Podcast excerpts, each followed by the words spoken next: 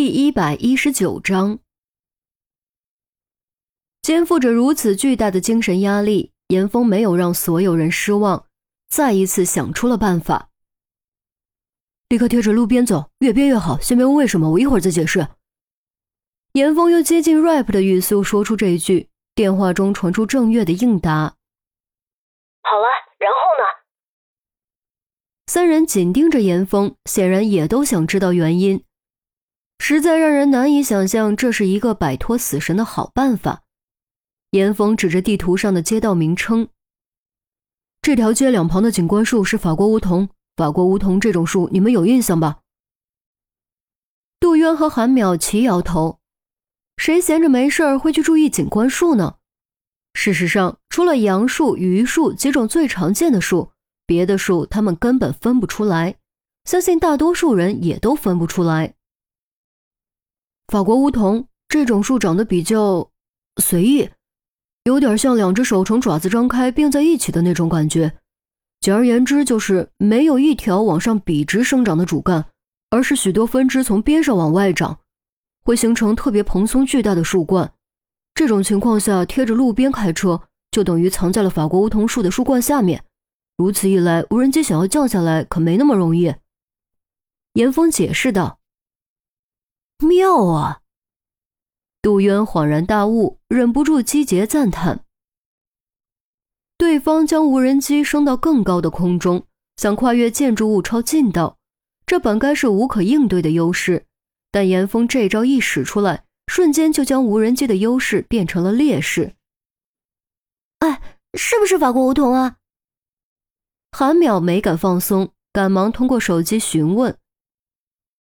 喂，长得好像是挺随意的。郑月的语气明显轻松了一些。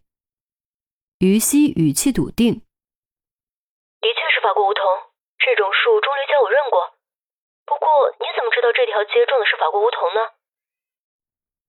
严峰擦了擦额头：“没什么，有一次打出租车路过，顺便留意了一下。”听了这话，众人都沉默了。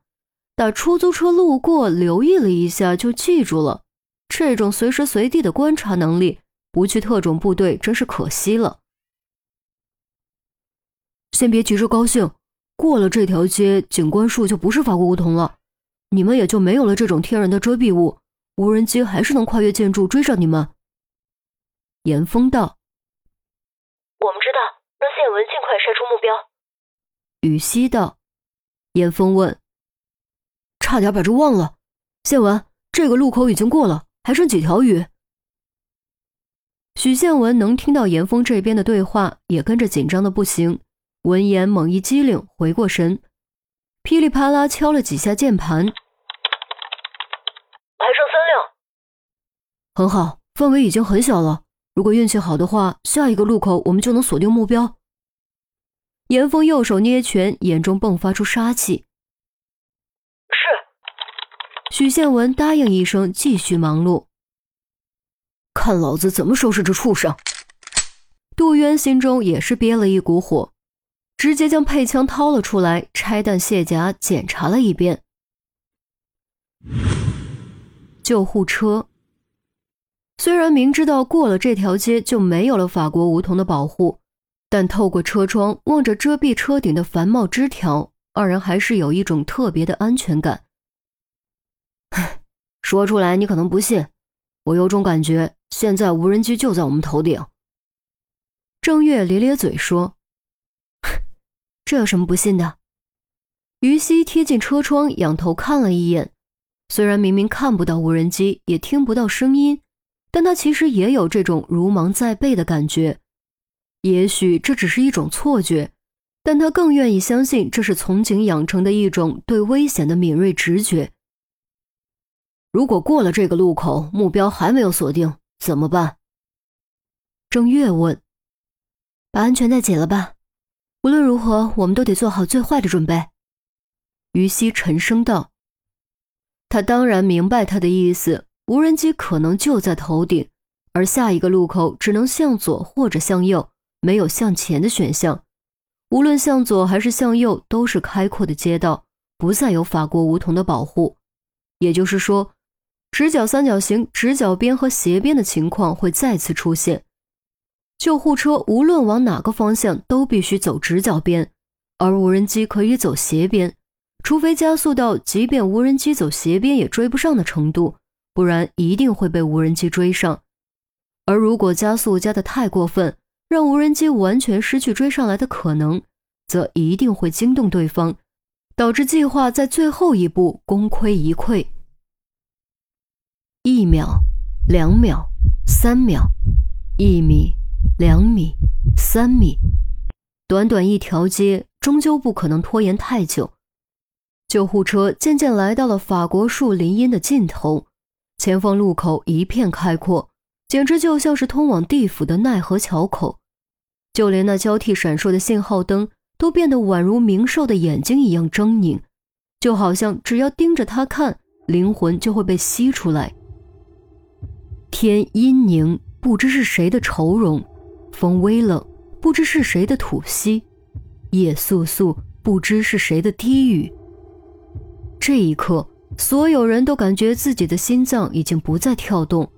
正月握着方向盘，明明手心已经被汗水打湿，黏糊糊的，手背却有一种被阴冷触碰的感觉，就好像有无数条蛇在顺着皮肤往上爬。于西想让自己平视前方。视线却不受控制往上扬，一只手已经搭在了车门的开关上，控制指尖的神经处于一种高度紧张的平衡状态，哪怕只是风吹草动，都可能瞬间打破这种平衡。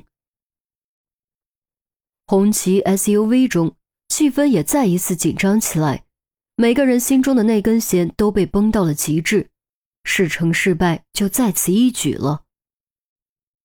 准备加速，加到六十。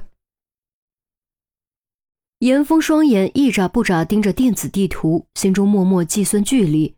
眼看救护车就要离开隐蔽范围，严峰突然开口：“正月答应一声。”电子地图上代表救护车的 GPS 箭头开始缓缓提速，五秒之后，以六十的时速冲出法国梧桐的隐蔽范围，右拐通过路口。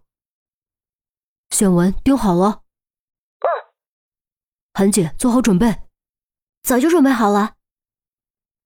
另一边，救护车右拐，郑月和于西每一根神经、每一根肌肉都为之绷紧，眼睛忍不住朝斜上方眺望。这一次，他们终于看到了，只见一抹掠影从两栋建筑物之间的空隙一掠而过。虽然时间非常非常短暂，但二人还是认了出来。这就是那架一路追赶的无人机。